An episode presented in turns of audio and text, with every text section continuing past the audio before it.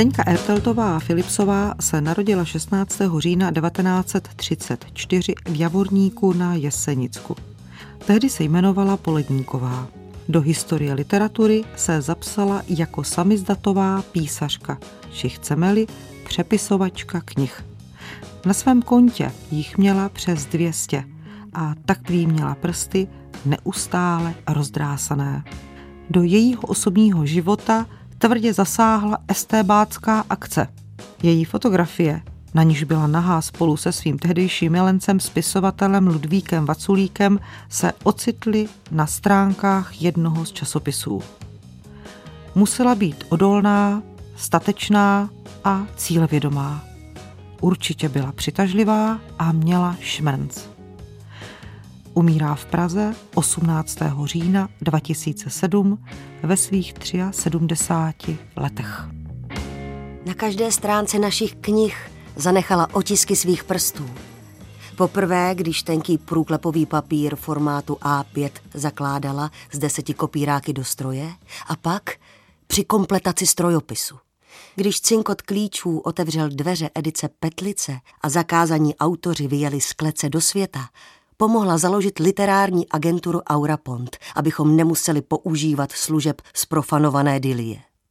Napsala o ní spisovatelka Lenka Procházková v povídce o slavnosti a hostech. Souhlasí s tímto názorem hodnocením host pořadu literární historička magistra Petra Loučová? Byla jednoznačně nejaktivnější a nejobětavější tehdejší samizdatovou písařkou, spolu utvářela podobu snad nejznámější edice Petlice, kterou máme dnes víceméně spjatu pouze se jménem Ludvíka Vaculíka, což je trochu škoda. Zdeňka, tehdy se jmenovala Poledníková, se narodila 16. října 1934 v Javorníku na Jesenicku. A to v rodině státního zaměstnance – po obsazení Sudet se rodina přestěhovala do Valašského Meziříčí, pak do Frenštátu a nakonec do Frýdku místku, kde Zdeňka za války navštěvovala dívčí obecnou školu a později také měšťanskou dívčí školu. Skončila válka a co se dělo v jejím životě dál? Po přeložení otce do Fulneku studovala na tamnější měšťance, kde ji samozřejmě ovlivnil odkaz Jana Amose Komenského a v letech 49 až 53 absolvovala klasické gymnázium v Novém Jičíně a velmi krátce pak působila jako učitelka. Nakonec se jejím celoživotním osudem staly knihy. A v roce 1954, to bylo Zdeňce 20 let, se provdala. Jejím manželem se stal vojenský důstojník a ona se tím pádem stává paní Erteltovou. V roce 1954 se jí narodil syn Ivan. Kvůli tomu také musela odložit plánovaná vysokoškolská studia. Po dvouletém knihovnickém působení ve Frenštátu byl její manžel převelen na Slovensko, takže na konci 50. a začátku 60. let působila v Trenčíně, a to na velitelství východního vojenského okruhu jako vedoucí knihovny a měla také takovou zvláštní úlohu, a to metodičky vojenského knihovnictví. V rámci toho školila vojenské knihovníky, jak mají čtenářům zprostředkovávat literaturu a už tehdy si na Slovensku jako knihovnice získala řadu literárních přátel, mezi nimi například spisovatele Ivana Kadlečíka. A dodejme, že se jí podařilo právě v Bratislavě vystudovat knihovědu a obor vědecké informace. Tak eh, setkávala se prostřednictvím knih, prostřednictvím své profese, zřejmě i zájmu, jak jste říkala, z literáty. Možná dodejme, jedno z těch setkání se jí stalo, můžeme říci, v pravdě osudovým. To setkání bylo se spisovatelem Ludvíkem Vaculíkem a to v rámci jedné z besed, které pořádala. Ona totiž ze Slovenska se přestěhovala do Prahy, kde začala působit jako kulturně osvětová pracovnice v ústředním domě armády a jejím úkolem bylo také pořádat nejrůznější besedy a tak se dostávala do kontaktu s představiteli tehdejší kultury a literatury. Kromě Vaculíka se například z té doby znala s Pavlem Kohoutem. Byla v té době ještě vdaná nebo byla už rozvedená? Co vím víme o jejím tehdejším osobním životě? Dostává se ze Slovenska do Prahy. Stále ještě byla vdana, ale manželství patrně nebylo šťastné, bylo ryze formální a roku 68 rozvedeno. Manžele se rozcházeli i ideově a podle státní bezpečnosti se od svého manžela distancovala s odkazem na jeho fízlovské povolání. Jejich vztah Zdeňky Erteltové a Ludvíka Vaculíka byl velmi intenzivní. On zachytil tady to období v silně erotické proze Stará postel, která vyšla teprve roku 2020, to znamená už po smrti Ludvíka Vaculíka a jeho ženy Madly Vaculíkové. A bylo to těžké období právě třeba i současně pro Madlu Vaculíkovou, která později Pavlu Kosatíkovi přiznala, že kvůli tomu, že Ludvík Vaculík trávil čas se Zdeňkou Erteltovou, ona uvažovala i o sebevraždě. Takže velký vážný vztah, co se dělo v jejich životech po srpnu roku 68 po okupaci Československa. Bylo to bouřlivé období, Zdeňka Erteltová se rozvedla a v roce 71 byla po 15 letech propuštěna z vojenské zprávy. Z Ludvíka Vaculíka se stává zakázaný spisovatel. Zdeňka Erteltová sama později k tomu napsala. Začátkem 70. let jsem v důsledku vyloučení z KSČ ztratila zaměstnání a to i přes svou vysokoškolskou kvalifikaci a mnohaletou odbornou praxi a s tím i nemožnost jiného přiměřeného pracovního poměru. Jelikož jsem byla živitelem rodiny, musela jsem přijmout po dlouhém hledání a nesčetném ponižování ze strany úřadů málo placenou práci na poště a vedle toho jako vedlejší pracovní poměr po večerech a nocích uklízení v jednom úřadě. Se žádostí o pomoc při řešení mého sociálního postavení jsem se v té době obrátila na generálního tajemníka strany soudruha Husáka. Odpověď jsem neobdržela. Těžko spekulovat, z jakých důvodů Zdeňka Erteltová předtím se stala členkou komunistické strany Československa, ale bez pochyby ony čistky, které proběhly v souvislosti s normalizací, jak jsme slyšeli, zasáhly i ji. A ocitá se bez práce, jak jsme slyšeli. Opravdu ji nikdo nechtěl zaměstnat? Ona nemohla nadále pracovat v oblasti kultury jako doposud a tak vstřídala různá v podstatě nedobrovolná povolání, aby uživila sebe i svého dospívajícího syna. Byla domácí dělnicí, přepážkovou pracovnicí pošty, ale také uklizečkou nebo šatnářkou. Enormní existenční vypětí téhleté doby se samozřejmě podepsalo také na jejím zdravotním stavu, takže ona se potom v první polovině 70. let nervově zhroutila a několik měsíců dokonce pobývala na psychiatrické klinice. A kvůli zdravotním obtížím jí byl poté přiznán částečný invalidní důchod, který byl však o několik let později z politických důvodů odebrán. A tehdy se z ní stává samizdatová písařka. Ludvík Vaculík později vzpomínalo. Opisovat začala, když byla bez práce a brala to jako službu autorům, které osobně znala. To se stalo jejím zaměstnáním a byla z toho instituce. Platili jsme ji podle saze platných v nakladatelstvích, ale neměla razítko v občanském průkazu. Státní bezpečnost ji označila za příživnici. Výslechy, domovní prohlídky. STB se dokonce snažila ji intrikou připravit o dům. A všecko to bylo ovšem namířeno proti Vaculíkovi. Jednou jsem dostal ultimátum. Buď nechám organizování petlice, nebo...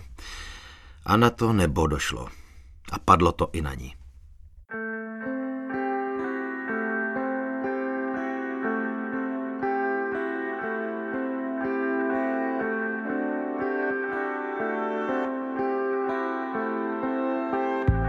Spisovatelé Ludvík Vaculík a Ivan Klíma nabídli Zdeňce Erteltové spolupráci na opisování rukopisů v roce 1972. Bylo to poněkud paradoxní, protože ona neuměla psát na psacím stroji, ale psala pouze dvěma prsty. Přesto první roky byla pouze jedinou písařkou edice Petlice. Prvním titulem, který obsala, byla Vaculíkova Morčata – posledním svazkem potom Smolná kniha Lenky Procházkové v roce 1989. Ovšem Zdeňka Erteltová nebyla jen taková přepisovačka, samizdatová písařka. Ona měla některé, řekněme, ještě přidané hodnoty v této oblasti. Měla velkou důvěru u autorů, opisovala výhradně z jejich rukopisů. Jako jedna z mála samizdatových opisovaček přepisovala tituly ve slovenštině a kromě opisování také petliční svazky takzvaně snášela a nosila je do knihvazárny, kde třeba vybírala typ vazby nebo plátna a kromě toho její úloha byla i ta, že řadu autorů pro publikování v edici Petlici přesvědčila a nebo jejich dílo přímo pro vydání sehnala a schromáždila, například dílo Jana Vodňanského. Ovšem státní bezpečnost připravila další rafinované plány, které měly jediný cíl zdiskreditovat Zdeňku Erteltovou. Celá akce se jmenovala Učitelka s podtitulem Plán agenturně operativních opatření. Tento dokument vzniknul 3. března roku 1977 s označením přísně tajné. Zdeňka Erteltová, která je v této akci rozpracována jako osoba, která bezprostředně pomáhá Ludvíku Vaculíkovi v jeho činnosti a která se bezprostředně podílela na chartě 77, je nadále pod vlivem Vaculíka a rozepisuje nadále tiskoviny. Vzhledem k tomu, že jmenovaná je v současné době předmětem trestního stíhání a přesto nepřestává ve své činnosti, budou prováděna tato opatření. Za prvé, za využití současných vhodných podmínek zajistit, aby byl jmenované odebrán částečný důchod, kterého neoprávněně užívá. Předat jmenovanou na pracovní odbor a zařadit ji do pracovního procesu s výjimkou administrativy. Za druhé, vzhledem k tomu, že jmenovaná se podílela na výtržnictví v severních Čechách, projednat s příslušnými orgány MNV v místě možnost vykoupení její chalupy pro veřejný zájem za podpory těchto orgánů vytvořit proti jmenované kampaň, která jí znemožní další pobyt. Za třetí, v průběhu prováděných opatření vytvářet vhodným operativním způsobem legendu o tom, že je spolupracovnicí ministerstva vnitra a toto podpořit předstíranou verbovkou. Když to vezmeme po pořádku, částečný invalidní důchod jí odebrán byl jak se podařilo vyřešit její údajné zaměstnání někde v pracovním procesu. Zdeňku Erteltovou všude v zaměstnání odmítali a bylo velmi těžké pro ní sehnat jakoukoliv práci i s jejím vzděláním. Proto později vznikl další plán a to ten obvinitý z příživnictví.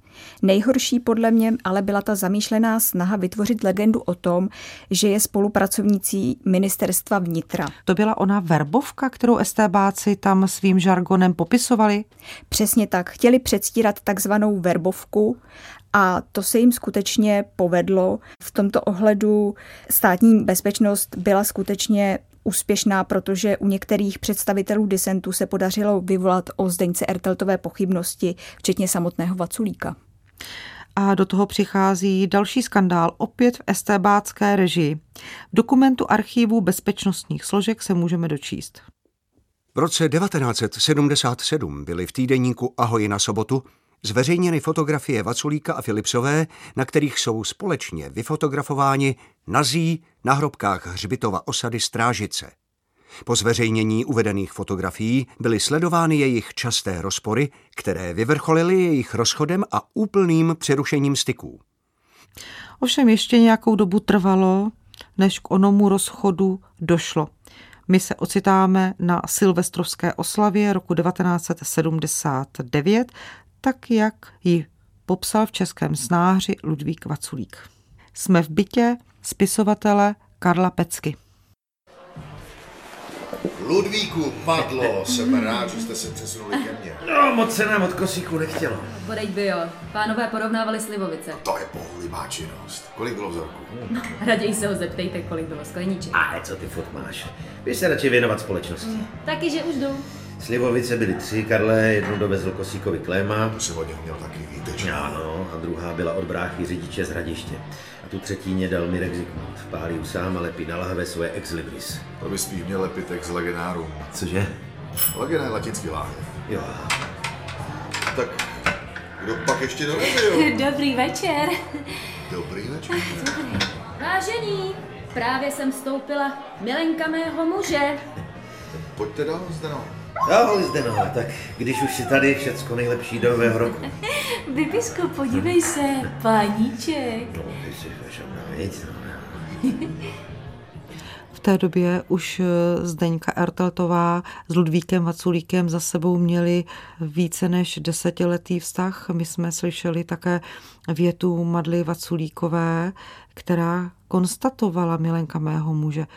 Jaké to bylo soužití? Co o tom víme? Jak to snášela sama Zdeňka? Ta situace rozhodně nebyla jednoduchá pro nikoho ze zúčastněných. Bylo to o to horší, že trápení a to zacházení státní bezpečnosti se Zdeňkou Erteltovou nebo vůči Madle Vaculíkové bylo namířeno proti Vaculíkovi primárně. Ale současně tyto ženy to také skutečně nepěkně odnášely. Pro Zdeňku Erteltovou byl Vaculík největší láskou, ale věděla, že kvůli ní nikdy neopustí rodinu a pak musela podobně jako jeho manželka přihlížet dalším milostným vztahům. A nelehké pak pro všechny bylo čtení Vaculíkova českého snáře. Přesto pořád jsme v období, kdy ještě vztah Zdeňky s Ludvíkem Vaculíkem pokračuje. Dokladem je jeden ze zápisů v Českém snáři, který je z data 14. února roku 1979. Ocitáme se v pražském bytě Zdeňky Ertaltové. Bibi, Bibisa, panička už je doma. Jestli pak tě Ludvík vzal na procházku. Ale jo, obešli jsme blok a byli v parčíku. Co máš s rukou? Zápěstí. Mám zanícené.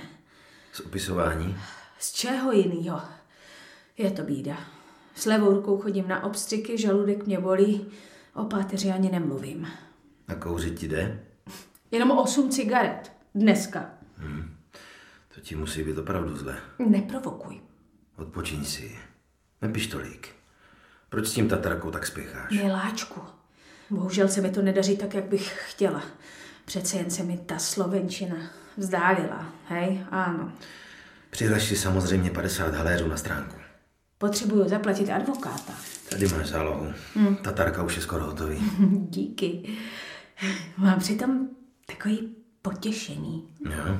A kde pak? to, to si celý ty, Ludvíku.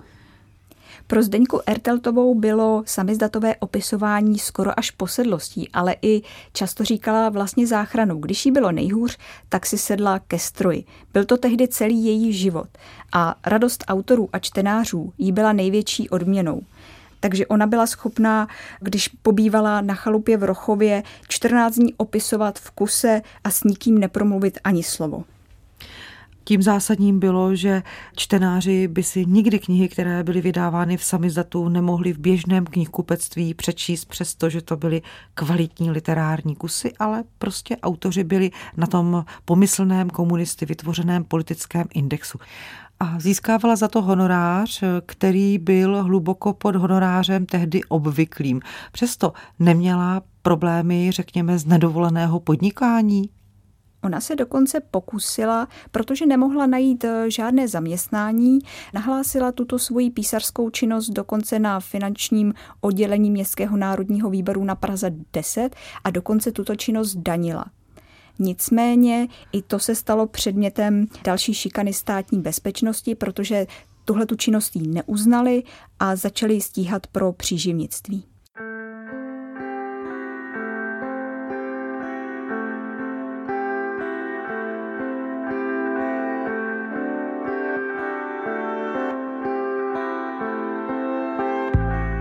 A aby toho nebylo málo, tak státní bezpečnost přichystala další velmi nechutnou a nevkusnou past na Zdeňku Ertaltovou. Ona sama to popsala v textu nazvaném Zpráva. Při výslechu 27. července do kanceláře vstoupil náčelník místního oddělení veřejné bezpečnosti a zvýšeným hlasem mě žádal, abych neprodleně uvedla požadovaná jména autorů, jejich díla a tak dále, jinak, že zde existuje důvodné podezření, že se živím nekalým způsobem a podle toho bude se mnou zacházeno. Naznačoval příklad zloděje, který se živí placením daní z krádeží, i to, že mohu používat svůj byt k pochybným rejdům a přepisování používat jako zástěrku mé pravé činnosti. Rázně jsem toto spochybňování odmítla a ohradila jsem se. Na to mě bylo oznámeno, že jsem povinná se podrobit lékařské prohlídce u Apolináře. Padl název Venerologické oddělení. A právě na tomto oddělení my se o několik dnů později, konkrétně 9. srpna roku 1979, ocitáme. Kam mě to vlečete? Mám svoje rozkazy. Sestro, Ano, prosím. tady máte papíry. Vedu jeden příjem. Ah, ano. Takže paní, počkáte si zatím se soudruhem tady. Pak vám přinesu erární oděv. Svůj tady necháte i kabelku přirozeně. Já protestuju. Drobnosti, malý obnos nebo cigarety si můžete sebou na oddělení vzít. Já si na vás budu stěžovat. To klidně můžete. Máme právo vás tady hospitalizovat. Jste osoba bez zaměstnání. Čím pak se asi živíte? Jo, chcete ze mě udělat prostitutku, tak to se vám nepodaří. Myslíte? Tady mi to podepište. Co to je? Prohlášení, že se vyšetření potřebujete dobrovolně. Takový nesmysl nikdy, nikdy nepodepíšu. Erteltová, buďte rozumná. Je to jen formalita. Jde o dva dny. Jak to můžete vědět? Prokurátorka proti vám do dvou dnů vyšetřování No, zastaví. samozřejmě. Nemá proti mě jediný důkaz. Jo, zapomněl jsem vám nabídnout, že se můžete okamžitě vystěhovat do zahraničí. Orgány vám to umožní. Já se nehodlám nikam stěhovat. Tady je má vlast. Když nepodepíšete, můžeme vás odvést ještě jinam. A tam budete na pobyt tady s láskou vzpomínat. Zdeňce Arteltové tehdy bylo 45 let. Jaký byl záměr celé této estebácké akce? Podle mého měly všechny tyto represe Zdeňku Erteltovou odradit nejen od její práce samizdatové písařky, ale také ji ponížit jako ženu. I když Zdeňka vnější tlak nesnášela lehce, byla nesmírně statečná, nechtěla se nechat vydírat a zastrašit, bránila se, i když samozřejmě omezenými prostředky bezpráví, a to tak, že dokumentovala všechny ústrky, kterým byla vystavena, po případě se obracela na různé úřady generálního prokurátora a tak dál. Jednoduše nemlčela. To byl důvod, proč také po propuštění z venerologie sepsala tu podrobnou zprávu a v této době se za ní postavilo také 49 žen, převážně z disentu. Poslali otevřený dopis prezidentu Československé socialistické republiky Gustavu Sákovi. Odpověď jako obvykle žádná nepřišla. V témž roce se ale také mění osobní život a to dosti zásadním způsobem Zdeňky Arteltové. My sice nevíme, kdy přesně skončil její vztah s Ludvíkem Vaculíkem, zda to byly osobní důvody, či zda to byl jeden z důsledků estébácké šikany, persekuce a také řekněme veřejné dehonestace, co se všechno přihodilo. Státní mocí přiškla práci v Kohinoru, jenže to Zdeňka Erteltová netušila, že to mělo vyvolat podezření v dizidentských kruzích, což se také stalo. Zároveň uzavírá sňatek s američanem Louisem Georgem Philipsem.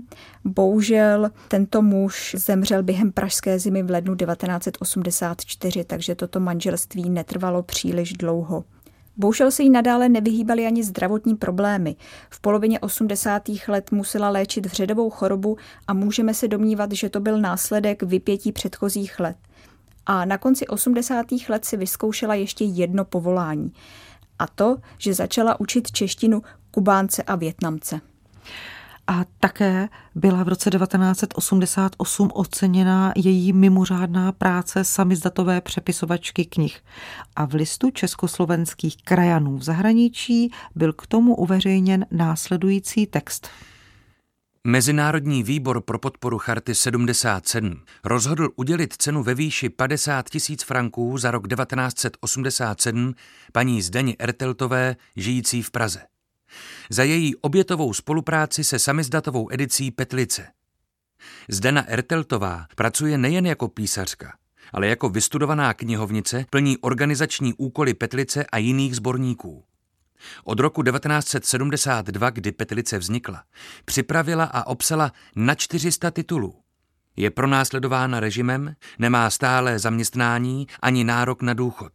Nezávislá literatura existuje z velké části její zásluhou. A tak by se mohlo zdát, že právě tyto její zásluhy budou po listopadu roku 1989 oceněny a že její strasti zůstanou už za ní. Ze zcela zvláštních důvodů tomu ale bylo jinak, jak to popsal v jejím nekrologu spisovatel Ludvík Vaculík. Když komunistický režim padl a lidé jako ona by měli být nějak oceněni, nepřišlo nic. U Zdeny se jako ocenění snad dá počítat, že její univerzita v Brémách pozvala na rok, aby uspořádala ineditní literaturu, což se stalo asi vlivem Jiřího Gruši. Kabeš a Gruša byli její nejbližší přátelé. Zdeňka Erteltová Filipsová umírá 18. října roku 2007 v Praze a bylo jí 73 let. Proč ji můžeme zařadit mezi osudové ženy? Otázka pro hosta pořadu, literární historičku, magistru Petru Loučovou. Sama se vymezovala proti tomu, aby byla označována za hrdinku. Snažila se podle svých slov jen odvádět poctivou všední práci a to pokaždé s maximálním nasazením a odpovědností za to, co dělala. A celý život se řídila přesvědčením, že člověk moc málo potřebuje, ale moc může dát.